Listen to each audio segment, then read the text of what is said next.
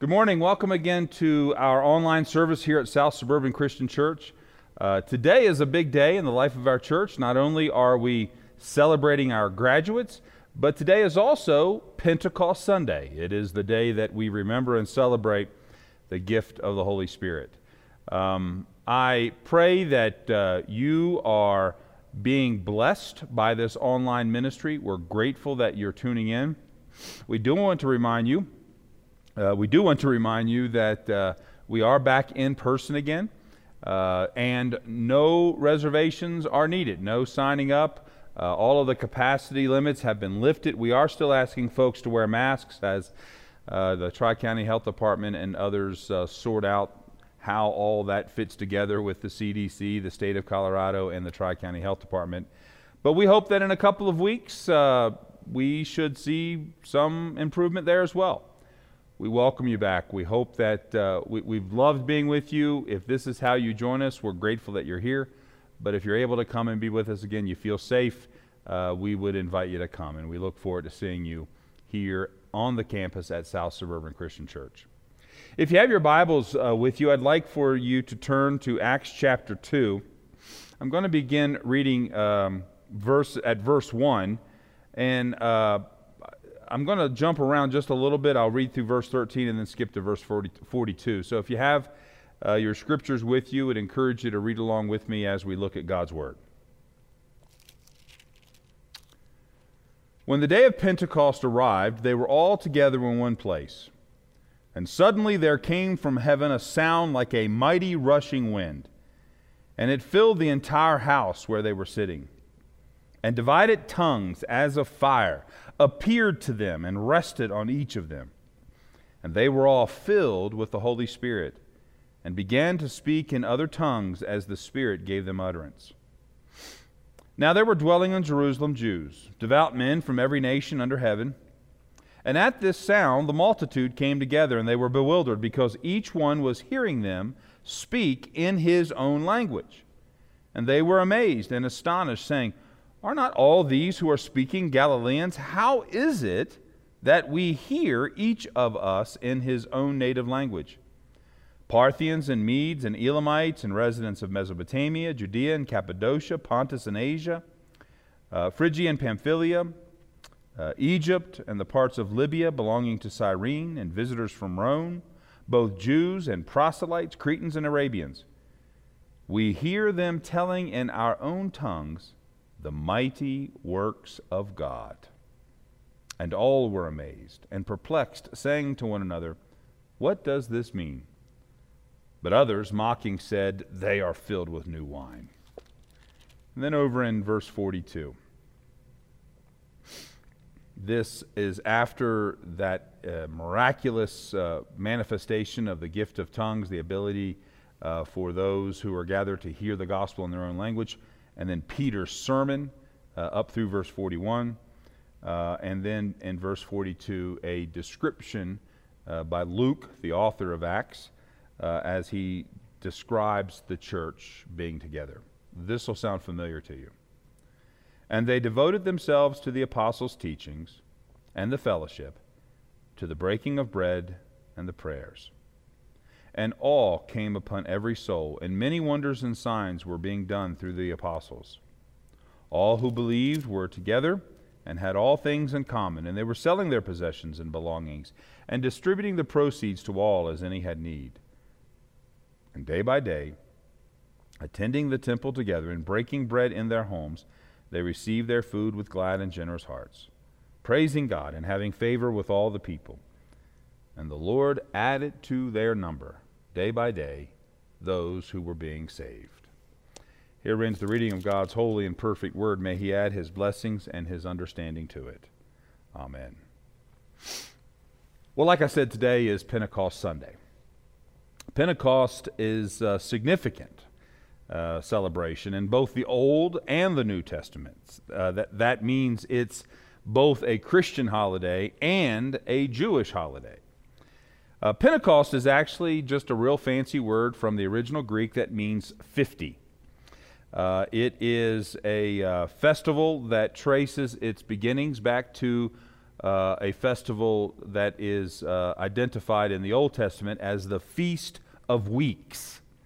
You can go back to Leviticus 23, verse 15, and Deuteronomy 16, verse 9, uh, for an explanation that's more in depth about that Feast of Weeks. Essentially, it gets its name Pentecost because it's 50 days since the Feast of First Fruits. Well, the Feast of First Fruits is the feast that ends the Feast of Passover. So we have a lot of feasts that are going on here in a short period of time. Well, the Feast of Weeks, like the Feast of First Fruits, the holiday just prior to it, is a harvest feast uh, according to the Mosaic law. And the Jews were commanded to, pre- to present an offering of new grain to the Lord. And that's in Leviticus 23 16. Well, maybe it might help if, if I just walk real quickly through the uh, three Jewish feasts that I have just mentioned that have occurred over the last 50 days or so since the resurrection of Jesus Christ. Now, now remember back to the Old Testament, or know that in the Old Testament, there are seven very important Jewish feasts. And these seven Jewish feasts are also important to the Christian faith. Now, as Gentile Christians, as Christians who are not ethnically Jewish or who don't have the same kind of familiarity with the uh, Jewish culture and, and scriptures and ethos and celebrations, many of us have forgotten, or, or perhaps more accurately, never knew to begin with, uh, or appreciated or understood the significance of these festivals in the Old Testament and how they uh, play into the gospel. As I said, there are seven Jewish feasts, and each of those seven feasts signify an important aspect of God's plan of redemption through Jesus Christ. Now, of these, there are three that are called pilgrimage feasts, which means that it was required by every able bodied Jewish male, specifically, to travel to Jerusalem and go to the temple to celebrate that particular feast. Now, over the last 53 days, since the crucifixion of Jesus, since we have observed the crucifixion of Jesus, all the way up to today, uh, the first feast uh, is Passover. That's the first feast in this 53 day period. And that is when the Jews celebrated uh, that death had passed over them when they were in bondage in the land of Egypt. You'll remember the last plague, the death of every firstborn. And the angel of death was sent by God to, to, to enact this plague. But for everyone, particularly the Hebrews, if they took the blood of a lamb, placed it on the doorposts of their house, the angel of death would pass over that house, and they would not uh, be judged with the death of the firstborn. This celebration is commanded by God to continue to be observed as a way that the Jews celebrated how death had passed over them.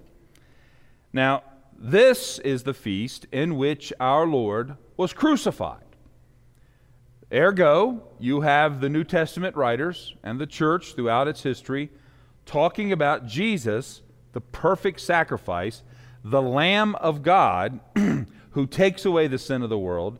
It is the blood of Jesus for Christians uh, that we remember, like the Jews do the blood of the Lamb on the doorposts, we remember the blood of the Lamb, Jesus Christ, that shields us from eternal death and, and uh, eternal separation from God. Um, the, because of the blood of Christ, death has passed over us as well. So that's Passover. That's how Jesus is connected to that. Next is the Feast of First Fruits. Now, this is um, the, the feast on which Christians celebrate the resurrection of Jesus Christ. Jesus was raised from the dead at the beginning of the festival of first fruits. The, this feast was uh, uh, commanded by God to be celebrated as the harvest. It was the first fruits of the harvest. It was the festival that effectively ended the celebration of Passover. Uh, in Acts 26, verse 23, we read that Jesus is the first to rise from the dead. That is, Jesus is the first fruit. Yeah, I think it's important as God uh, uh, uh, orchestrated these salvific acts, these acts which lead to our salvation, that they correlate to these festivals that were inherently a part of the Jewish understanding and identity. Now, following Jesus' resurrection, if we go back and look in the Bible, Jesus spends the next 40 days teaching his disciples uh, some more, and it ends on the day of ascension, which we just celebrated a few days ago, 10 days ago. Acts chapter 1 uh, uh, uh outlines what happened on the day of ascension. And 10 days after the day of ascension, it's 50 days after the resurrection of Jesus Christ. And on that day, the Father and the Son send the Holy Spirit as promised. That's all recorded right there in John chapter 14, John chapter 15, and specifically John chapter 16, verse 7. This Holy Spirit comes to indwell the disciples and empower them for ministry. The promised Holy Spirit arrives on the Feast of Weeks. Jesus is crucified so that death passes over us on Passover.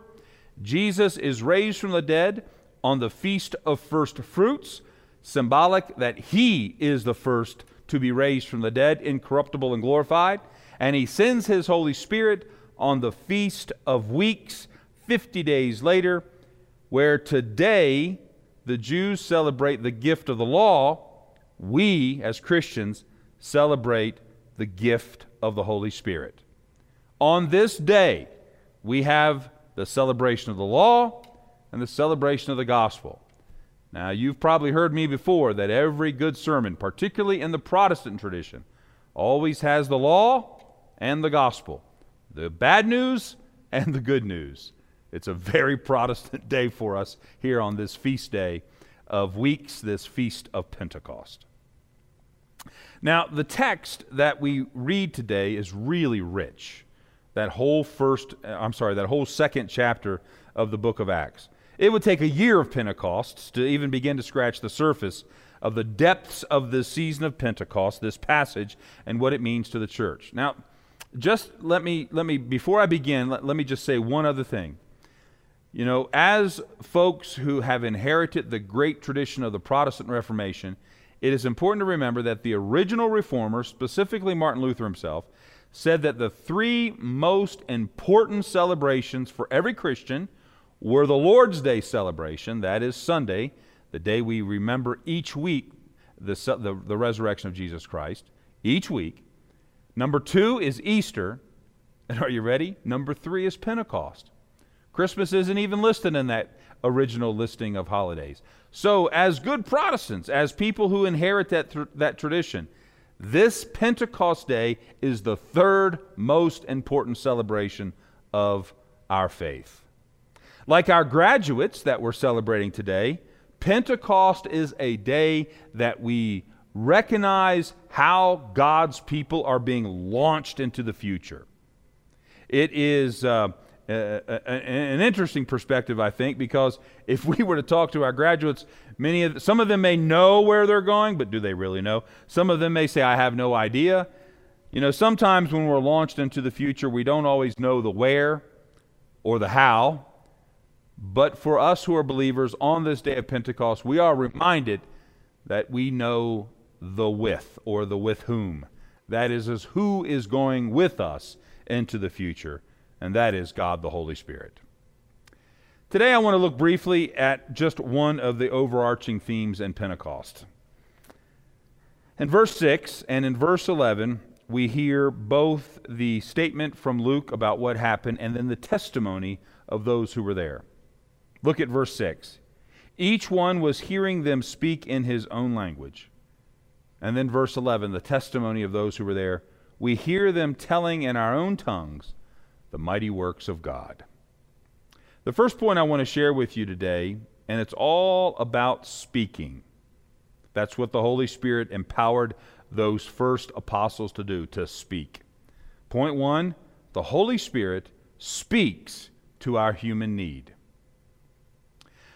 What I'd like to do is to let Jesus teach us a little bit about the works of the Holy Spirit. Instead of me doing all the talking, we'll let Jesus do the talking. If you have your Bibles, would you, or your scriptures, will you turn over to chapter 16 and look with me at verse 7 of chapter 16. Jesus says, he's talking to his disciples here about his soon going away, his crucifixion, uh, his resurrection, and then ultimately his ascension. Verse 7 Nevertheless, I tell you the truth, it is to your advantage that I go away. For if I do not go away, the Helper will not come to you. But if I go, I will send him to you.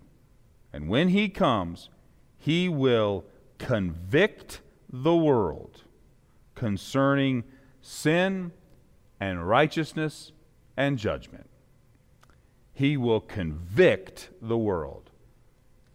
Now, the Holy Spirit is given lots of tasks, if you will. The Holy Spirit does much in our life. But one of the principal things that the Holy Spirit does, as Jesus outlines in this text, is the Spirit convicts.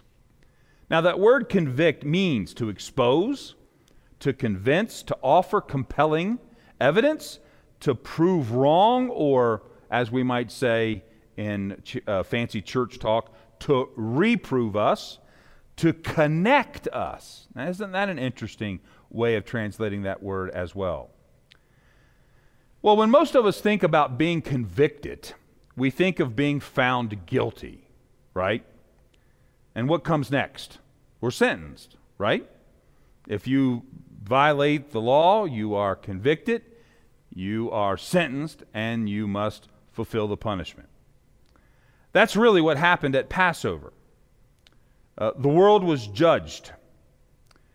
And that's really what happened more specifically at the crucifixion of Jesus Christ. When Jesus presented himself as the Lamb, the perfect Lamb, judgment, conviction, we were convicted. Adam and Eve were judged. Abraham was judged. Moses was judged. King David was judged. Miriam, Deborah, Ruth, and Esther, and all of the other great heroines of the Hebrew Scriptures were judged. Peter, the apostle, Andrew, the apostle, Paul, Ignatius, one of the early church fathers, Polycarp, St. Augustine, Pope Gregory the Great, they were all judged that day. Martin Luther was judged. John Calvin was judged. John Wesley was judged. Alexander Campbell was judged. Pastor Joe was judged. Pastor Ike was judged. You, your grandkids, your great, great, great, great, great, great grandchildren who haven't even been born yet were all judged on that day. And all of us Every single one of us, from the Apostle Peter all the way to your great, great, great, great grandchild who's not been born yet, have all been judged and have been found guilty. And the sentence? The sentence is death, eternal separation from God. But on that day, over 2,000 years ago, when the world was judged and found guilty, Jesus stepped in front of us. He stepped in front of Adam and Eve, Abraham, me, you, and our children yet to be born, and he bore the penalty of our rebellion. And today, as he sits at the right hand of God the Father, he prays for us, giving to us the benefits of his sinless and perfect life. M- most of you probably are familiar with a, a, concept of double jeopardy, particularly in American jurisprudence or in the American court of law. Double jeopardy basically means that you can't be charged twice for the same crime. It, it's really an idea that has been given to us by God. God is the one that started it. We are charged, we are found guilty, we are sentenced to death, and as our Lord and Savior steps in front of us, as Christ Himself goes to the cross, that sentence is carried out and the conviction for our rebellion has been punished and it is done. We cannot be charged again for the same crimes. You are free. And that's what I mean when I say that the Holy Spirit speaks to our human need. Point two the Holy Spirit speaks so the world will hear. Remember the testimony of those who were on the, uh, who were there on that day of Pentecost? we hear them telling in our own tongues the mighty works of God. Let me keep reading here in John chapter 16, beginning in verse 12 and reading through verse 15. Jesus continues to teach. I still have many things to say to you, but you cannot bear them now. When the Spirit of truth comes, he will guide you into all the truth. For he will not speak on his own authority, but whatever he hears, he will speak, and he will declare to you the things that are to come. He will glorify me, for he will take what is mine and declare it to you. All that the Father has is mine. Therefore I said that he will take what is mine and declare it to you. So when the Feast of Weeks, I mean the original Jewish celebration of the Feast of Weeks, Pentecost, the Jewish understanding of Pentecost was celebrated, there was a process that the Jews and the priests in the temple went through. A, a liturgy, if you might say, an order of service. The word liturgy is just another one of those fancy church words that mean that means the work of the people. There was, there was a work of the Jewish people as they brought their uh, uh, harvest to the temple. It, it went something like this. So um, the, uh, it, it, included all of the, the, the males of, of age, and from the king all the way down to the poorest farmer. And what would happen is on the morning of the day of Pentecost, all of the farmers, all of those who had come to bring their offering of grain, would uh, meet on Mount Zion with uh, some uh, musicians. And they would begin to play music, and as they played, the farmers would sing together the, something called the Psalms of Ascent, which are in your Bible, in the book of Psalms, specifically Psalm chapter 120 through chapter 136. Now, get this they sung all of those Psalms by heart in Hebrew, regardless of where they came from. They were asked, they were required to sing it by heart in Hebrew. And as they made their way from, uh, uh, to, uh, from Mount Zion down to the Temple Mount, uh, where they arrived with the king, the king would go in first, placing a basket of food on his shoulders, and then together they would all come into the temple courts. And as they made their way into the temple courts, the Levites, the tribe of Levi, they're not necessarily priests, but they're of the same tribe. They're, they're sort of the choir, if you will, of the temple. The Levites would sing Psalm 30 by heart in Hebrew. And when they got into the temple courts, when everybody finally got in there, the farmers would take their baskets before the priests, and each farmer, one at a time, would step forward and say the liturgy of recitation from Deuteronomy chapter 26, verse 3. In Hebrew, by heart. The farmer then would remove the basket from his shoulder, tip it to the priest so that he could see it, the priest would take hold of the other side of the basket, and the two of them would sway it back and forth as a wave offering. And this is a kind of offering that is outlined in the Mosaic Law. The farmer would then recite Deuteronomy chapter 26, verses 5 through 10, in Hebrew, by heart. He would then leave the basket, he would bow before the Lord, and make way for the next farmer, and the whole thing would start all over again, and it would take the entire day. Now, the problem was that in the time of Jesus, that uh, as the Jews had spread throughout the world, as was listed in the book of Acts, where Jews from Pontus and Pamphylia and per, uh, Phrygia and, and, and all these other places, that um, a lot of the Jews had lost the ability to speak Hebrew. And many of them had not been able to memorize in Hebrew the things that they were supposed to be able to know and to memorize their liturgy, their work in this offering of sacrifice. And so, what began to happen is a lot of these farmers stopped bringing their offerings to the temple. And the priests saw this that people weren't coming to temple anymore because they didn't know or understand what they were supposed to do. Sound familiar? so, what the priests began to do is as they began to say all of the parts and not require the farmers to say their parts. So the priests memorized not only their part, but the parts of the people as well, by heart, in Hebrew.